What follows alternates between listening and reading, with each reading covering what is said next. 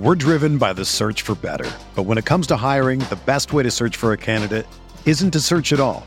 Don't search match with Indeed. Indeed is your matching and hiring platform with over 350 million global monthly visitors, according to Indeed data, and a matching engine that helps you find quality candidates fast. Ditch the busy work. Use Indeed for scheduling, screening, and messaging so you can connect with candidates faster. Leveraging over 140 million qualifications and preferences every day, Indeed's matching engine is constantly learning from your preferences, so the more you use Indeed, the better it gets.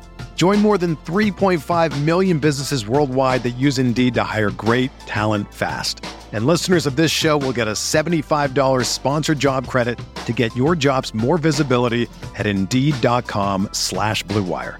Just go to Indeed.com slash BlueWire right now and support our show by saying that you heard about Indeed on this podcast. That's Indeed.com slash BlueWire. Terms and conditions apply.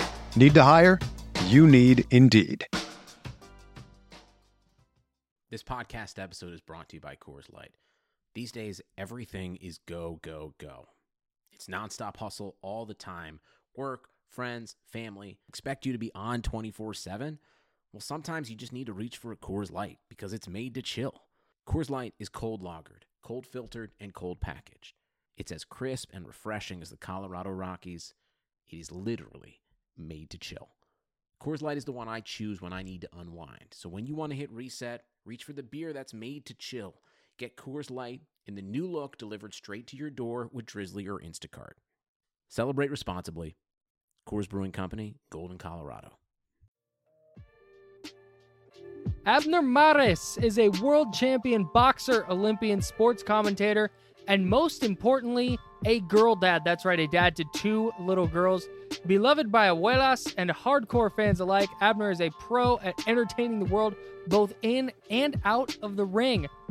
He's on Blue Wire, on Blue Wire's new podcast, On the Hook with Abner Mares. We'll hear from Abner, his family, fellow athletes, and other people who made him the boxer and the man he is today. In that podcast, they'll discuss the state of boxing. They'll discuss Abner's journey from a kid on the streets to a boxing champ. And that's the thing I'm personally most interested in. I, I always get the idea that these world champion athletes are just born world champion athletes.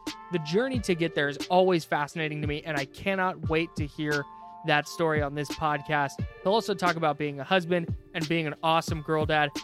Listen to On the Hook with Abner Mares wherever you get your podcasts. Episodes in English out on Tuesdays and episodes in Spanish are out on Wednesdays.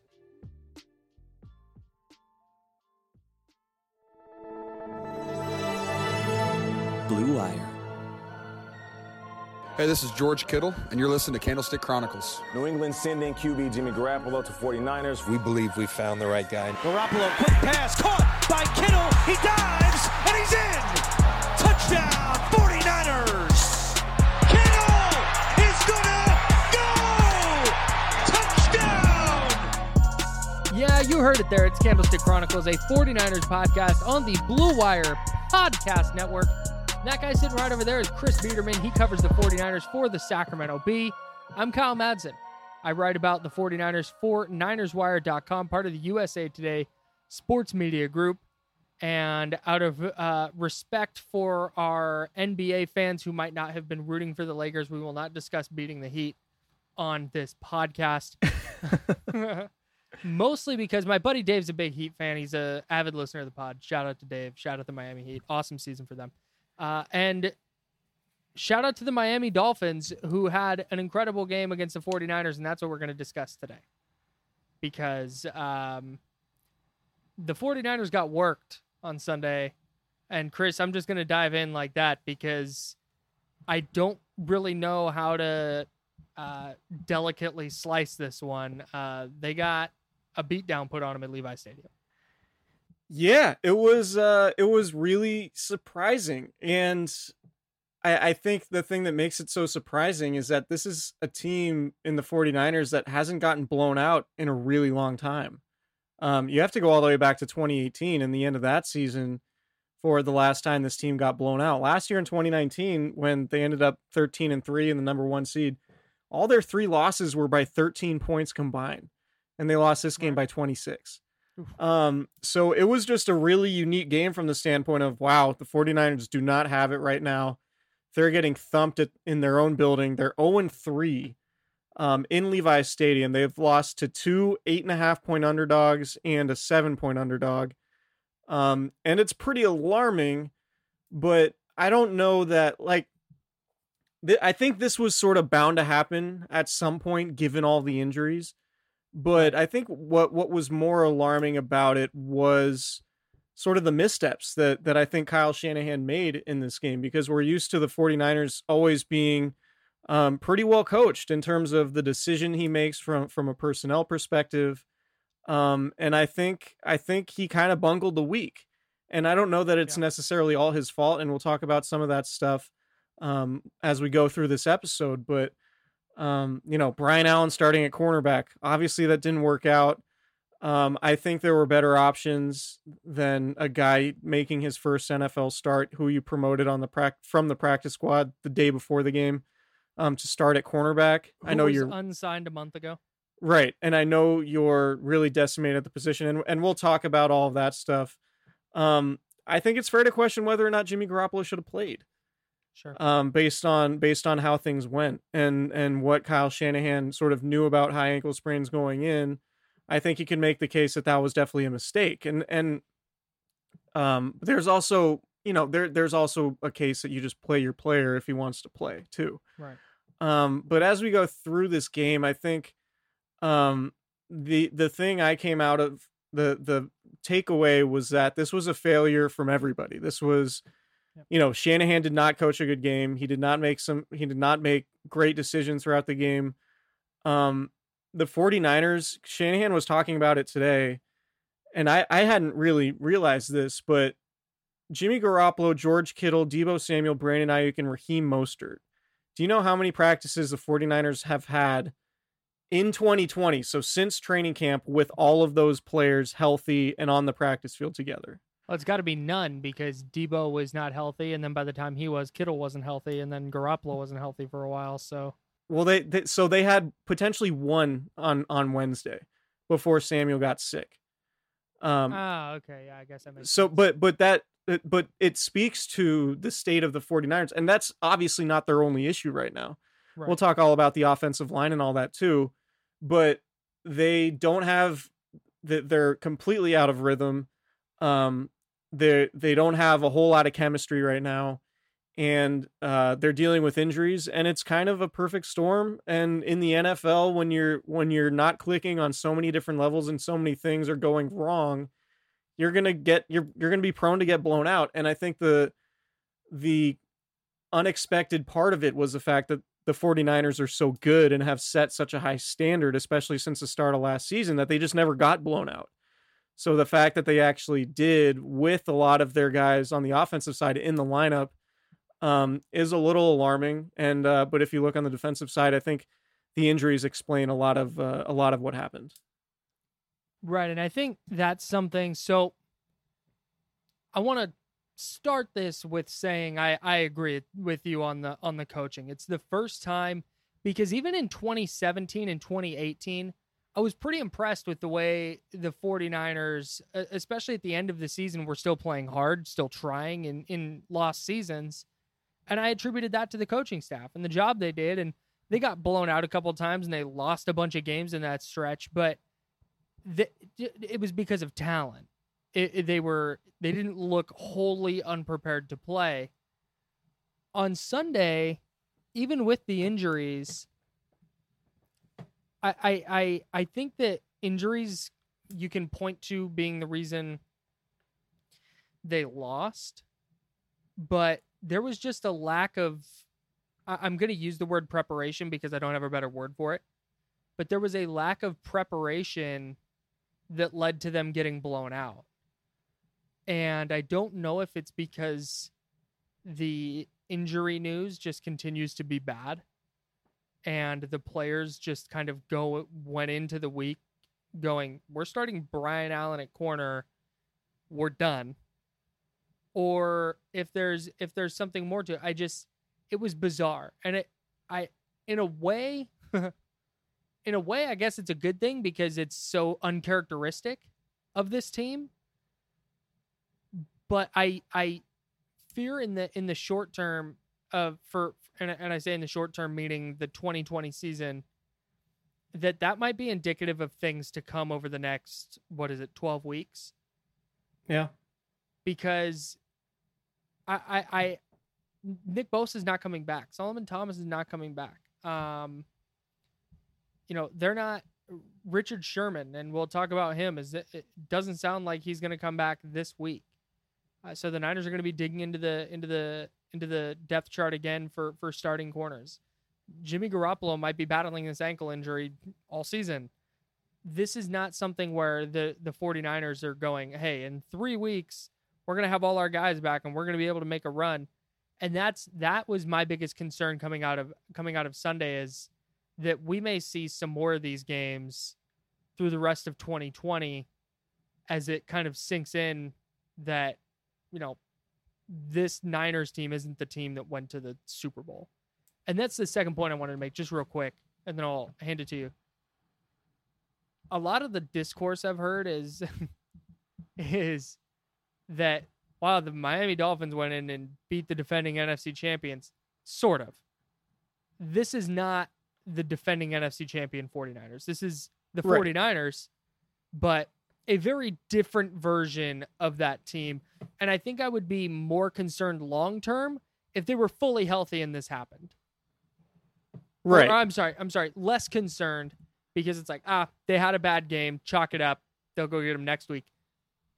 I watched Sunday and I'm not sure what it, it in the immediate can happen differently, especially going into a very difficult part of their schedule. Yeah, so I, I think the weird, the most sort of the most alarming thing that is is within the team's control, um, because injuries sort of haven't been. Although we can talk about how some of these guys have been dealt with, um, or handled, I guess, in, in terms of injury stuff. But the most alarming thing to me, and I tweeted about this during the game, was just the play of the offensive line, and just all the talk and and everything we even saw in training camp was that all right at left tackle, you might even have an upgrade over Joe Staley somehow with Trent Williams, right? Like Trent Right. Trent Williams is one of the few players in the league. Um, there's probably a handful of them that you would say, all right, he's on the same tier as Joe Staley, and he might even be better. Um, Trent Williams hasn't been particularly good, or at least he hasn't been consistent to the point where he's not making a few glaring mistakes each game. Right. And um, I, I think on the whole, if you look at good plays versus bla- bad plays and just that overall ratio, I think he's, I think he's doing fine. But the bad plays are really glaring and are really hurting the team. Whether they're, um, you know, holding penalties in the red zone, uh, an offside or a false start on on the last drive of the game, which he had against the Eagles. Um, you know, he had there. There have just been these Miscommunica- yeah. miscommunications. Yeah, miscommunications with with other people on the offensive line. He passed a pass rusher off to Laken Tomlinson, who was blocking somebody else, and that was an easy sack um, in the first half of, of Jimmy Garoppolo on on uh, on Sunday. So it, there was there are just things that seem uncharacteristic, and it didn't seem like Weston Richburg would be a massive a massive loss, just given that Ben Garland did play a lot last year and played at a at a reasonable level. Obviously, he's not as good as Richburg, but it never felt like um, you know, the the 49ers while they were running for nearly 500 yards in those two playoff games that they were really missing Richburg all that much. And Mike McGlinchey isn't playing as well as he did last year. And I think Laken Tomlinson probably isn't playing as well as, as he is last year. And so that's sort of where it starts. If you can't block people, then when you have skill position guys who haven't gotten a whole lot of time to practice together, who clearly aren't in sync and on the same page, and everybody's sort of on their own different um, injury schedule because they've all been dealing with different things. It's it's very clear that the 49ers have a lot of work to do in order to get on the same page. And it might be that they don't get on the same page until late in the year when it's too late and and they're out of the playoff race. Um, and if you look at the schedule, that's that's just a very realistic possibility. But I also think w- the the interesting part of this season now is the fact that there I've said it before, but there are seven teams uh, that go to the playoffs in each conference this year with the expanded seating, and there's going to be a team eight and eight, nine and seven, maybe ten and six. Um, but there are going to be teams around that 500 mark that are going to be in the in the mix for that final playoff spot. And then if you just get in, who knows what ha- what can happen. So Right. I think you you you said it. If the 49ers go 6 and 5 the rest of the way, they finish 8 and 8. Right. And based on the schedule, I think 6 wins is probably an upset just based on the schedule right now, but the Yeah. way the league can fluctuate and how much upside this 49ers team still has, um I think it's possible. And then if, you know, if they win some games they're maybe not supposed to, then they're in that, you know, 9 and 7, maybe 10 and 6 range and we're talking about a playoff spot. But Man. I think with all the injuries now, and you know, Richard Sherman had a setback with his calf last week. He's not going to play this week. He's trying injections to to lower inflammation, which isn't a great sign given that it's already been a month now since that he's been out. Um, Dee Ford probably. I mean, there's no real end in sight. He went on injured reserve on Saturday. Uh, or maybe it was that the week before. I don't. I don't even remember now. but Dee Ford's out for the foreseeable future with a back injury. Um, K'Waun Williams is out for a little while, three weeks at least, with a with a knee injury. So it's going to be tough. Um, I I do think they can do it, but it's all going to come down to to Jimmy Garoppolo, and I think that's a good segue into into the the franchise quarterback who got benched uh, because he didn't play particularly well. Yeah, yikes. It was it was they they made a point on the Fox broadcast after halftime. I I, forget the sideline reporter's name, but she said that Kyle Shanahan made a point to look at her and say that Garoppolo was getting benched because they were protecting him. And I I'm sorry, like I I get it. I I I, totally understand. They they were getting blown out. Offensive line wasn't looking great. He, you know, a, probably less mobile than he would normally be. But, uh, spoiler alert: if that's a seven to three game and Garoppolo just looks okay, they're leaving him in. Um, if that's Patrick Mahomes, the Chiefs are leaving him in. Like that's that's the that's the thing I can't really wrap my head around yet, and I'm hoping that you can help walk me through it a little bit because I get what Shanahan's doing, pulling the starting quarterback in a blowout where the starting quarterback is already hurt. What I'm having a little bit of a difficult time with is why start him at all then.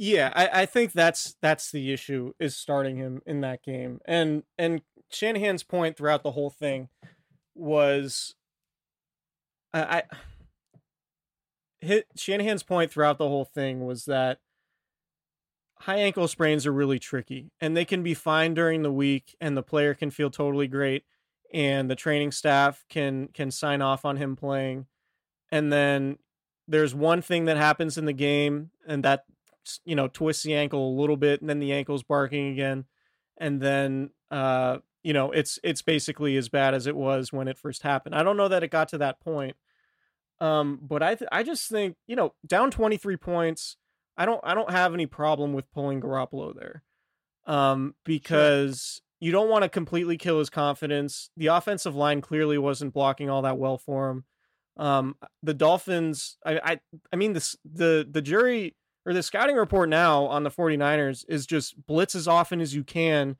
and hit the quarterback. Right. Um, if I were playing against Jimmy Garoppolo right now, I would just blitz a ton, knock him around a little bit. If it leads to a few big plays, that's fine. Eventually, you might, uh, you might be able to to get some interceptions off of him just by hitting him and and you know rattling him that way, since the offensive line can't protect him.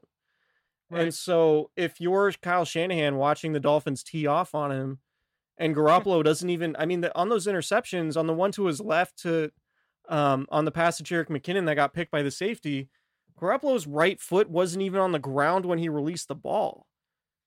Like he like picked his foot off the he he didn't he he didn't have any weight on his back leg at all Right. and just kind of flung it up there um, without his body behind it. And obviously the the result was a terrible pass that was underthrown and inaccurate and got intercepted. Right. And and then it was a similar situation where that throw he airmailed over Deebo Samuel. So I'm with you. And the, see how the issue- ball came out too. yeah. Right. Wow. I, I'm with you. Like, if if you think Garoppolo has a chance to be like that, and I know it's probably you're probably looking at it like we have to win this game, but if there's if there's a chance that that Garoppolo looks like that, and you have to take him out, you're probably better off just not playing him. Right. And then if the offensive line is going to be bad, let CJ Beathard take those hits. you know, like I, I hate to I hate to be frank about it like that, but like you But know that's what that, it is. That's what it is. yeah Like CJ Beathard is not making twenty seven million dollars. right Like, That I know that's a really kind of barbaric way to put it, but that's the thinking, yeah right? Like that's when your offensive line is Right. playing like that yeah I, I think the issue is that he played him at all i think i would have Right. given him another week i would have tried to bring him back against the rams um so, let him get a, uh, another week removed from it and of, of course it's easy for me to say in hindsight right Right. I, i'm not trying to say like it wasn't a completely egregious decision um but clearly it wasn't the right decision based on how the how it worked out So we had Mark Schlereth on. I produce a radio show in the Bay Area on 95.7 The Game, 10 a.m. to 2 p.m.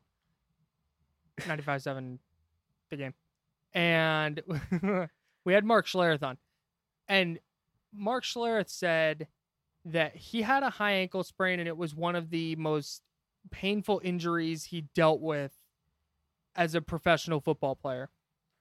And he said what happens is he said A, he wanted him to x-ray it because he thought it was broken. Even though they were telling him he wasn't. And he's saying, no, this hurts so bad, it's gotta be broken.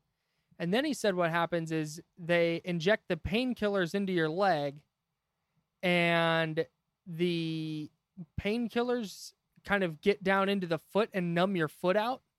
So you can't really feel your feet. And I don't know if that's still how it's done in 2020. I don't know what modern medicine they use, but if that's the case, I imagine that sucks. And it makes it really hard to play football effectively. So I'm not 100% sure what Jimmy Garoppolo was dealing with, but it was very clear that he was not uh, 100%. And it was Right. clear on on the first throw of the game. Um, he was he he's was super inaccurate. Um, li- like you said, the two interceptions. He's he's prone to throwing bad interceptions. Those two interceptions were were some of the worst he's he's had. And I I, I like I said, I, I get what the 49ers are trying to do. And I don't think that starting Beathard or CJ Mullins or uh, sorry, CJ Beathard or Nick Mullens would have changed the outcome. I think the Dolphins are going to win that game regardless. the dolphins played really well The Dolphins played excellent. And dolphins defense was really good Yeah, and and the 49ers defense wasn't. And No. I don't know I don't know No. if C, I don't know if CJ Beathard or Nick Mullens was was going to change that. So the good news is Shanahan said in his press conference today, Monday, that Garoppolo didn't hurt it hurt his ankle worse and that it projects to get better. Yeah. Um so we'll we'll see come Sunday, but I mean they're they're running out of of games to kind of uh, get away with losing, and now they face a Rams team that's playing really really well and has the best defensive lineman maybe ever uh, in the middle of their defensive line. So so here's yeah so let, let's we'll preview that next uh, later in the week. Yeah, so here here's the thing with the Niners right now, and I think the reason why they viewed this Dolphins game as as sort of a must win. I mean, you want to you want to win every game, right? Right. But given that they were two and two, um, with this gauntlet coming up, you have the Rams at New England, at Seattle, home to the Packers, at New Orleans, bye week, at the Rams, hosting Buffalo on a Monday night. That is a seven game gauntlet that is going to define your season. And the reason why you want to win the Dolphins game is because you need all the wins you can get going into that stretch, obviously. Right. Um, It's so I get the I get the urgency to get Garoppolo back in there, particularly after what happened in the Eagles game. Um, but it didn't work. And now I mean, now you just hope that the 49ers actually are able to get all of their guys practicing and are able to get on a rhythm, correct their issues along the offensive line. But I mean, that's a huge ask in one week based on what we've seen from this team the last couple weeks. Yeah. I think the bigger issue is let's say they let's say they handled the Eagles not the way they handled the Giants, but you know, just just beat them. Let's say 27 to 13 and just, you know, looked good. Looked looked dominant. And then had the exact same game they had Sunday. I think it's less of a big deal. And it gets chalked up to, okay, well, the secondary was beat up, got off to a slow start. They got off game script and had to throw more than they wanted.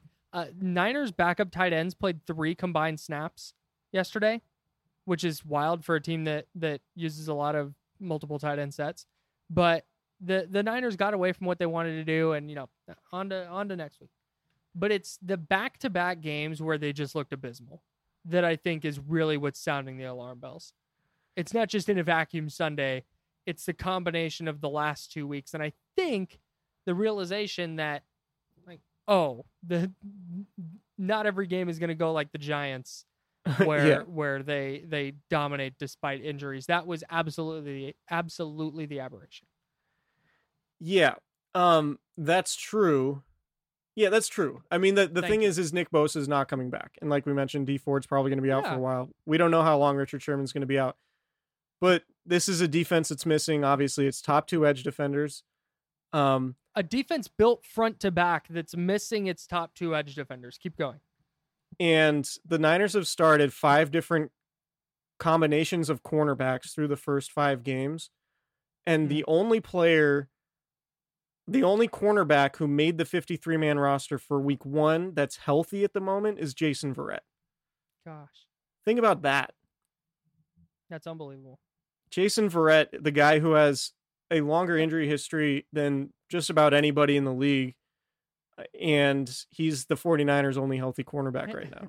Hey, re- real quick, just on a positive note, since this has been a pretty dreary podcast, uh, shout out to Jason Verrett yeah. Because that story is awesome. Yeah, he's, it's really cool. He's playing well. I think he's going to start when Sherman comes back. I really do. I th- I think so too. I think he's given up like three catches and nine targets or four catches and nine targets. It's been awesome. Yeah. And that's for for a guy who hadn't played more than uh, one game since 2016.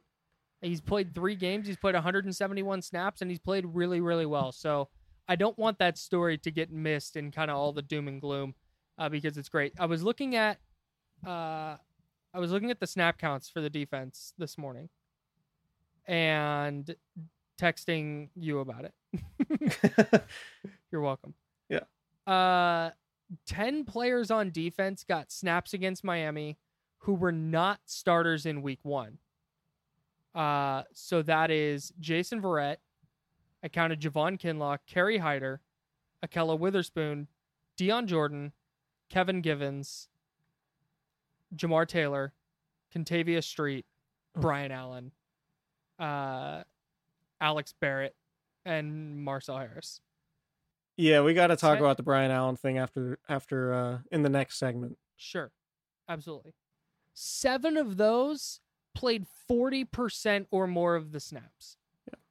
Like it's so many guys who were not supposed to be playing this many snaps playing a lot of snaps. And I think we talked about this last week. What Herm Edwards said about you can get away with your backups playing for 20 or 25 snaps like they're supposed to. When you start getting them up into the 40, 50, 60 snap range, that's when they get exposed. And yeah. I think that's just kind of a little bit what we're seeing with the 49ers. Do you want to hit a break and then we can kind of dive into some more individual stuff? Yeah, let's do that.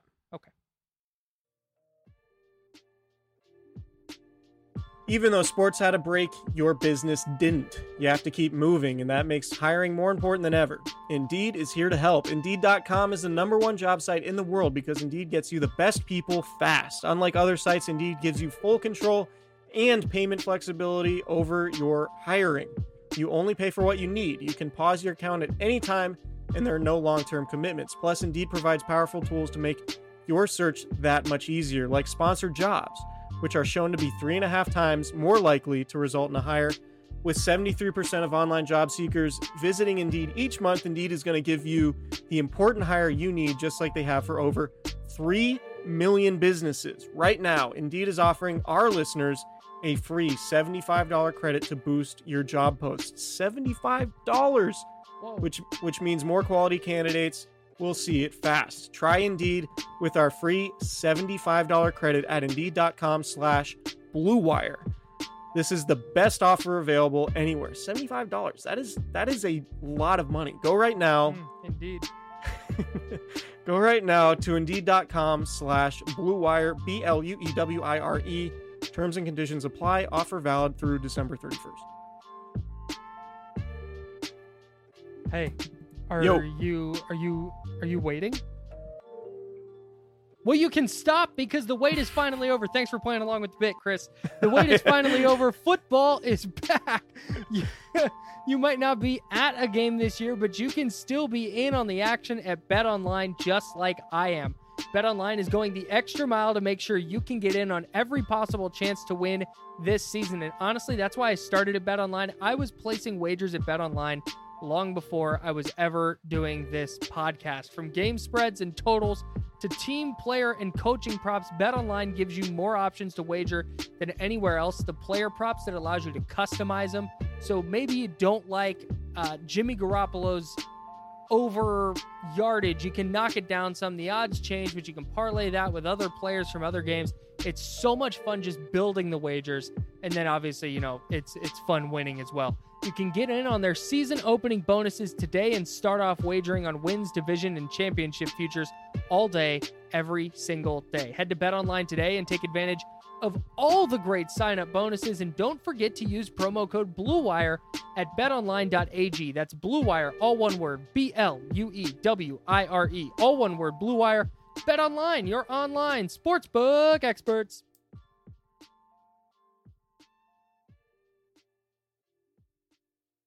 All right, I totally totally whiffed on the bit. That's okay. I was like Um, pulling up pages, trying to I trying know. to find the, I- the stats from the Sunday. You know, you know what? I know I I know I made that sound like it's on you, but I'm wearing 90 s- mm, 94 4% of the blame, 94% of the blame for not giving you the like, hey, I'm going to do a bit. So, heads I was like, "Are you waiting?" I was like, "I, I think so." I mean, don't don't you? I'm waiting for you to do the read. so so that's that's on me.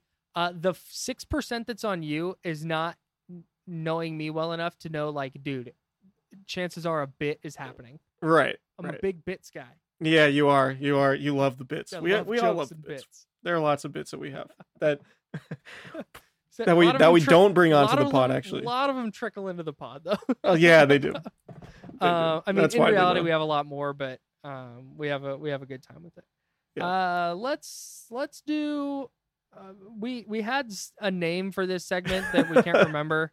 Uh, it's like winners and losers or, or studs and duds. Um, the problem with winners and losers is like I ate potato chips for breakfast, and these are NFL players, and I have a hard time calling them losers because like they do a way better job than I do. So, uh, studs and duds, what we're gonna call it, because Sure. a dud implies like they just kind of fell short of expectations. So, uh, first, first, first stud from Sunday is Raheem Mostert, and I think not only for Sunday's performance where he was excellent, I think just kind of in general where. I think the main talking point going into the year was like, oh, the Niners have a committee backfield and they're going to ride the hot hand. It's like, no, Raheem Mostert is the hot hand. He's their best best running back by a wide margin. Yeah, and and I was wrong about that for sure. Um, I was as well. I, I thought Raheem, Raheem Mostert was sort of a a maxed out like complementary style running back, but he's actually turned into a guy that you need on the field. Um, Yeah. uh, particularly with the way the 49ers offense is functioning right now. And he's obviously really good on the outside runs. He's showing more and more on the inside runs. Yep. I mean, 90 yards on 11 carries. Um, it seems like he's more reliable as a pass catcher too. Caught all three of his targets, 29 yards. Not like not a great day, but you know, 119 all-purpose yards in a game where the 49ers had 259 as a team.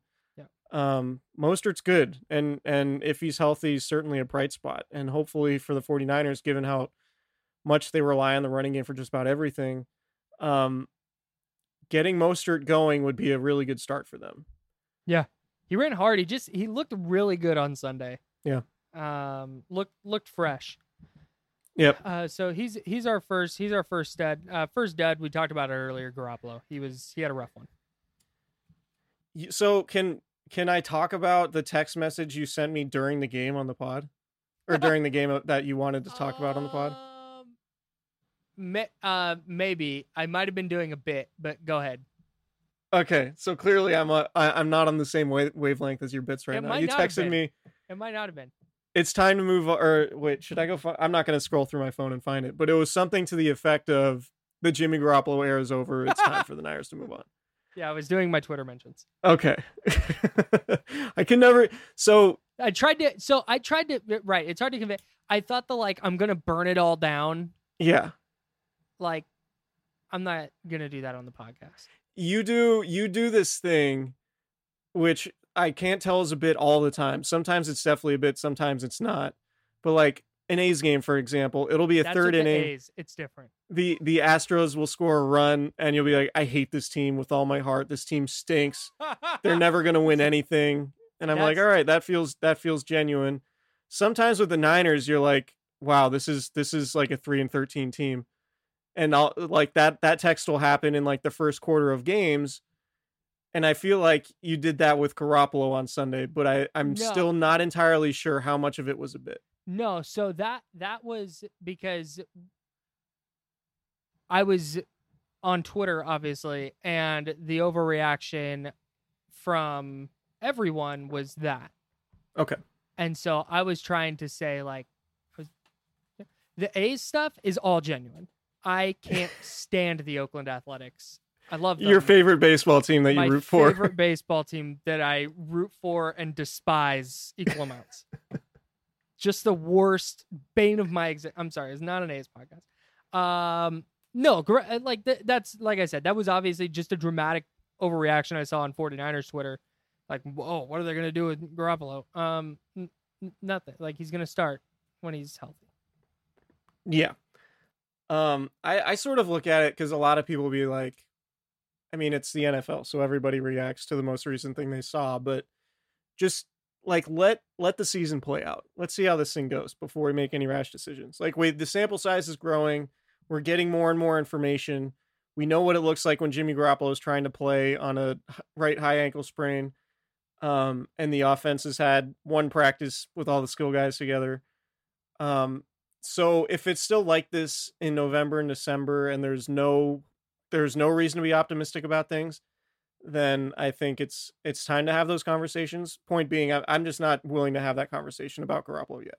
No, no, it's not. But it's a good bit. it, it, it I, I was- will no. recognize that your alarmist text messages are bits now. Yes, unless it's I about will be the better A's. at that. unless it's about the Oakland Athletics, in which case I can't. I'm actually mad.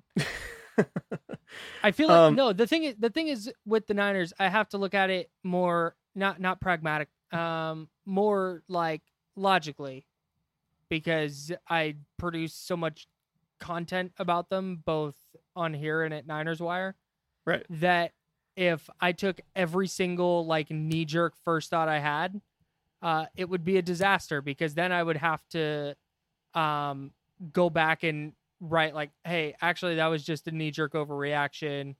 Um, you know, so I have to I have to view it through a different lens than I do the Oakland A's, who I can just bitch about on Twitter. you know, you see what I'm getting? Yeah, yeah. yeah. No? So yeah, I I don't know if there's much more to say about Garoppolo. There- so look, here's the if they were all fully healthy and this was a team that everybody thought was going back to the Super Bowl and they lost to the Eagles and the Dolphins because Jimmy Garoppolo stunk, that would be a different conversation. But they're beat up, he's hurt. Um this is not to make excuses. This is just reality of of where they're at.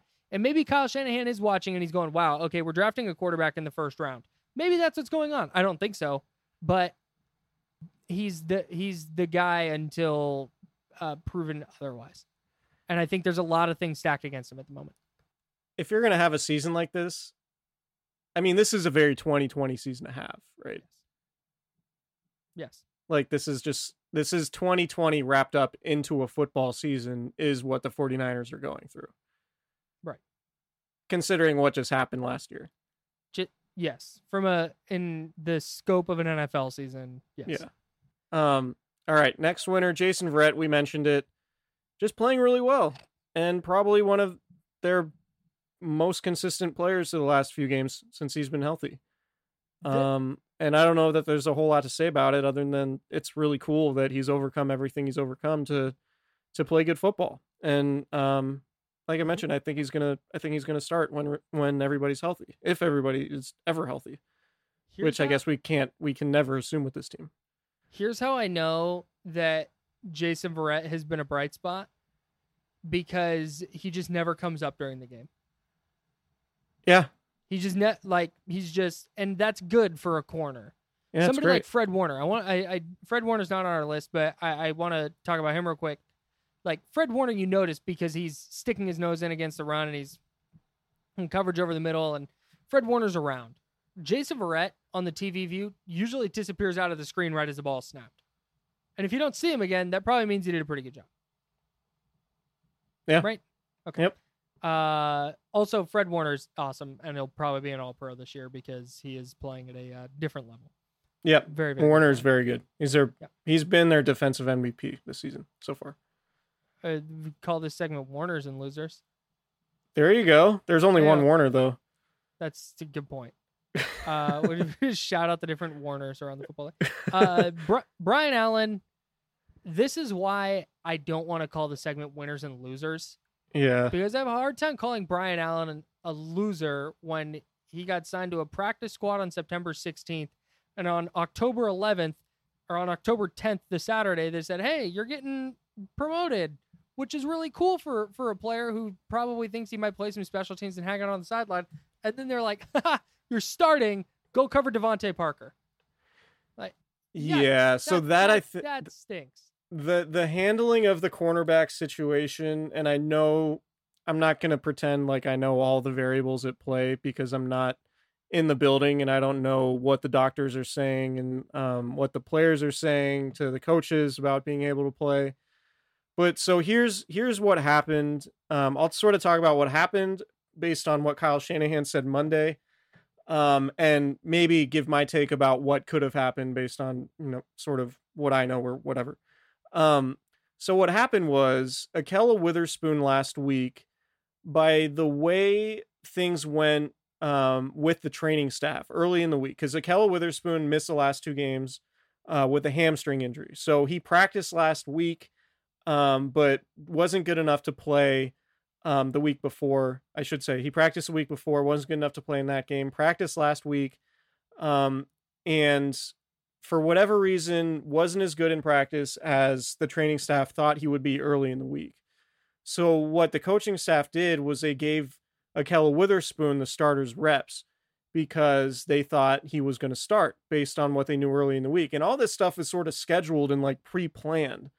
Um turns out Witherspoon's hamstring got worse as the week went on and then it became apparent that they need to make a move in the starting lineup on Friday, which I don't think is all that common. I, I think the 49ers generally have a good idea of like who's going to start where during the week, and they don't and they don't tell us Right. um, until we find out on Sunday, typically in situations like that. So I don't know how often this happens. That's that's one of the things I, I would like to figure out. But um, so if Witherspoon had not taken all of those reps, the 49ers might have done something like give Tarvarius Moore the safety those reps at corner after Moore hasn't played cornerback in 2 years, right? right.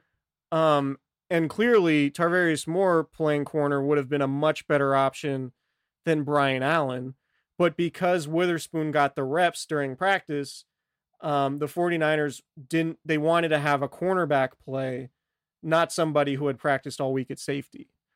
Um so that's sort of my interpretation of what happened and potentially what could have happened if if it was clear i guess earlier whether the 49ers just said you know ahkello like you know we we want to give you an extra week maybe they should have done that maybe Ahkello was trying to push it earlier in the week and wasn't completely forthright about the injury. And there was there and just this weird thing like Ahkello Witherspoon was healthy enough to play in an emergency role, but not healthy enough to start. And that in, in that's just problematic in general, right? And it's really only something that happens when you're so banged up at the position. Um, but if Witherspoon was healthy enough to suit up, the argument is, and I think it's reasonable, that he's healthy enough to start. Um, and so at some point, you know, it was like the 49ers really, really didn't want to play Witherspoon, but then he went up to the coaches when Brian Allen was getting torched in the second quarter and said, I'm good enough to play now. And I, I, I would assume that that's sort of a sense that creates a sense of frustration, maybe from the coaching staff about Witherspoon. Like, why didn't you just start this game? You know, like why? Uh-huh. Because there were there was communication on both sides. Witherspoon was talking to the coaches about how he felt, and I'm not trying. Uh, you know, I, am okay. purely speculating, and I'm not trying to draw blame because I'm the sure. injuries are a whole different thing, um, and it's a sensitive topic. But clearly, there was it, it wasn't handled correctly. Um, either Witherspoon shouldn't have been active on set, similar to Garoppolo. Like he either should have started or not been active. Um, and it looked like he should have started based on the way he played. So whatever happened during the week that led to Brian Allen getting those practice reps, which led to the 49ers starting him, um, was just problematic and and sort of a uh, just a, a, mistake that you haven't seen made by the 49ers and may, and it might be unprecedented just because like I said of their five corners that they that they broke the year having on the 53 man roster um you know, like Jason Verrett's only one, so they're they're doing a whole lot of shuffling right now. Right. So it's a weird situation, but that's that's I guess the best way I could describe it. Donte Whitner, former 49er safety, said on NBC Sports Bay Area that Ahkello Witherspoon was soft and selfish. Yeah. His words. And I'm wondering if and again, I'm a guy who's currently sitting in an office chair with his feet kicked up on a couch cushion um, uh, I, I, I would. N- I'm never going to call a professional athlete soft, but when another former professional athlete says that, it makes my antennas go up because that's not something that right. players say lightly about a team they're covering. Like, he wasn't trash talking. Like it, it, so I don't know. That was it's just a very odd thing um, that I've and I'm sure a lot of people have taken mental note of right. to, to, see what's going on with Witherspoon, especially going into a, a free agent year. Yeah, I'm with you, and yeah, it, with his free agency coming up for that, by the way. Yeah, he, him and Brian Allen both. Allen allowed five catches uh, on six targets, 124 yards, a touchdown, and two penalties. Um, about as bad as a game as you can have as a cornerback. To his credit, the horse collar penalty was not that good of a call. Okay. So everything else, everything else, the third the and twenty-two touchdown to Parker was that was as that was as bad as it gets. That was as bad as it gets. And there's a, just a free a, release. I think there's a deeper critique of the 49ers scheme, uh, where where they kind of stick to their scheme and they say that this is what it's going to be. Um, even though that scheme is very dependent on players being really good at their positions. Yes. And Brian Allen not NFL ready quite yet. Right. Um yeah, so I, I think if they go into the week with clarity whether Witherspoon's playing or not, for whatever reason, whatever reason it was they didn't have clarity. Um you know, maybe you're you're able to get a full week of practice for Tarvarius Moore. Right and then you know because they're like the Niners have talked about this a lot, and I know it was it was probably um it was probably last year, a year before that, but like talking to Robert Saleh about Jimmy Ward, right, and just um you know, do you play? Do you ever consider playing Jimmy Ward in the slot because he's played there a lot, he's pretty good in there, or do you just have him play free safety? How do you how do you make that decision? And ultimately, what Robert Saleh has said in the past is like, we just want our best guys out there, sort of regardless of position. Um, and so there's no way Tarvarius Moore in that situation isn't one of the best five or six guys in the secondary that you could have out there. Right. So um he played zero defensive snaps, by the way. So that was that was a, a misstep in my opinion because there's no way Tar- Tarvarius Moore might not have been awesome, but he would have been way better than Brian Allen. Like we already know Tarvarius Moore can play cornerback. He hasn't played it well necessarily because he only played it as a rookie and then switched to safety. But I mean, it couldn't have been it couldn't have been as bad as Brian Allen was. Right. Which which in essence the reason why the 49ers got away from running the ball, which is sort of like the basis of their offense and what they're trying to work on right now, is because they were down by double digits so early. Right. So Yep. then they had to pass, and then that's where all the issues with the offensive line come up. Then you get Garoppolo hurt. If you get stops to start that game, maybe you're able to run the ball and, and dictate tempo um, and do what you want on offense. And maybe we're talking about Jimmy Garoppolo in a completely different sense Sure. based on the way the defense played. Like the, the 49ers have talked a lot about complementary football, and that's that's you know, it's kind of obvious and maybe cliche, but like that's what it is for them at this point. Last winner. Yeah. Kerry Hyder, who just kind of continues being a really solid defensive end uh, for the 49ers. Two pressures and a sack yesterday, a really good hustle play on the sack to, to chase down Ryan Fitzpatrick. The the thing I was thinking about b- before the podcast is Hyder would be really excellent. Like he's been fine as a starter. He's he's I think probably a average to above average starter. Um, probably closer to average. But if he was the backup guy with Nick Bosa and Dee Ford healthy, and Ronald Blair healthy, where the Niners defensive ends are are Bosa, Ford, Armstead, with with Hyder and and Blair. I think that's a really good group. Um, I have numbers for you. Oh, great! I uh, seventeen. Okay, now you go. Kerry Hyder is uh, eighth among edge rushers with 21 pressures. Wow. According to Pro Football Focus. That leads the 49ers. Arik Armstead has 19. Um, Joey Bosa in four games through t- before tonight. Uh, we recorded this on Monday night. So Joey Bosa, Joey Bosa's numbers aren't in PFF's database in the Saints game, but Bosa had 22. So Hyder's just behind Joey Bosa, although Bosa played one Saints game. fewer games. Um, and also let me look at run stop since this is a big run stop podcast. Oh, we're talking Kevin Givens. Well, I was looking. Uh, Kerry Hyder is tied for third among edge rushers in run stops with eleven. Ooh, love to Um, see it. Big yeah, Kerry Hy- big Kerry Hyder guy.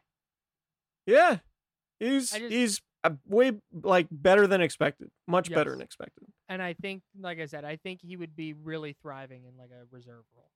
And like I said, he's a good starter, but uh, had another good game Sunday, and I think he just continues to put together uh, really strong outings and clearly enjoying being back, uh, coached by Chris Kocurek. So If- shout out if- to Kerry Hyder, really good story. So if Kerry Hyder can be healthy next year, you bring him back, presumably. Um, if you have to get rid of Dee Ford and you're considering, um, you know, drafting an edge rusher or whatever, like if you have Nick Bosa and Kerry Hyder sort of as your starter, and then you have another edge rusher who you could bring in, kind of groom behind them as maybe rotational guys first year, like Kerry Hyder is sort of that perfect stopgap, right? Sure. or at least Yeah. that's what it looks like. And then maybe Well, Ronald Blair can be something of the same, although they're both they're both only signed through this season.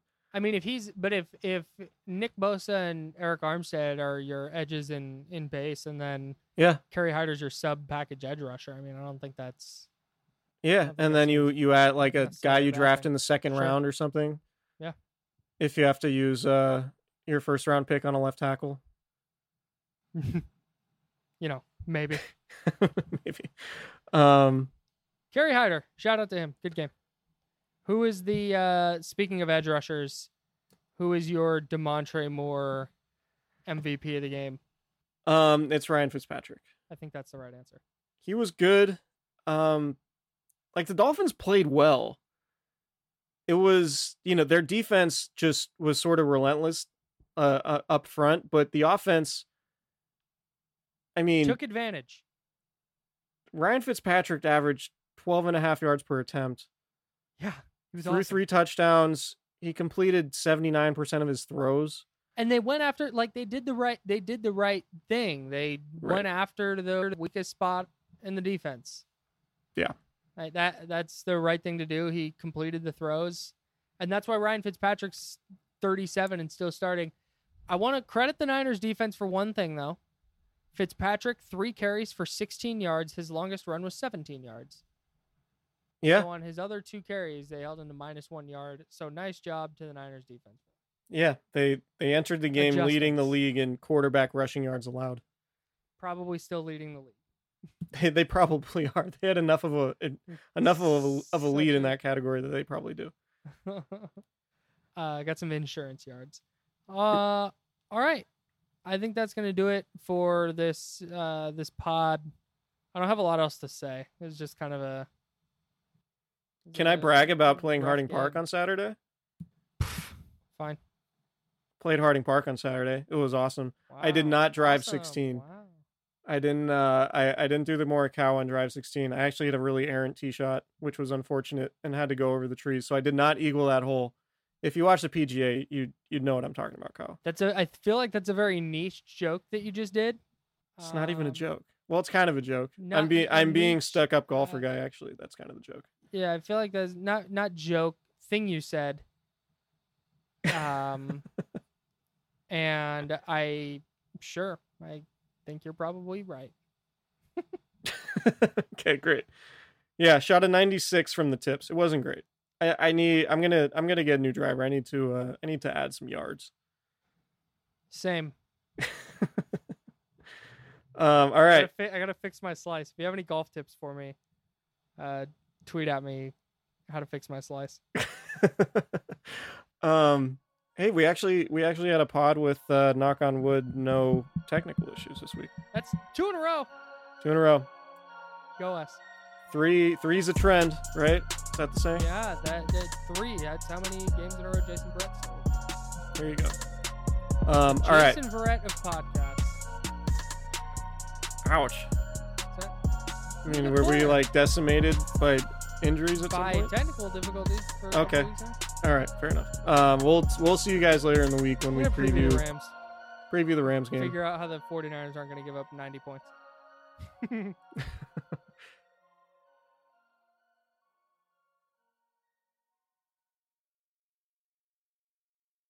Nobody builds 5G like Verizon builds 5G because we're the engineers who built the most reliable network in America. And the more you do with 5G, the more building it right matters. The more your network matters. The more Verizon engineers going the extra mile matters. It's us pushing us. It's Verizon versus Verizon. 5G built right from America's most reliable network. Most reliable based on rankings from RootMetrics second half 2020 U.S. report of three mobile networks. Results may vary. Award is not an endorsement. Spring is in the air at Littleton Coin Company, and we want to help you brighten your collection. Visit us at littletoncoin.com all month long to enjoy 15% off your purchase. With a wide selection of coins, paper money, supplies, and more, Littleton Coin Company has something for every collector's taste. Use promo code SPRING at littletoncoin.com for 15% off your purchase all month long. Restrictions apply. Littleton Coin Company. Serving collectors since 1945.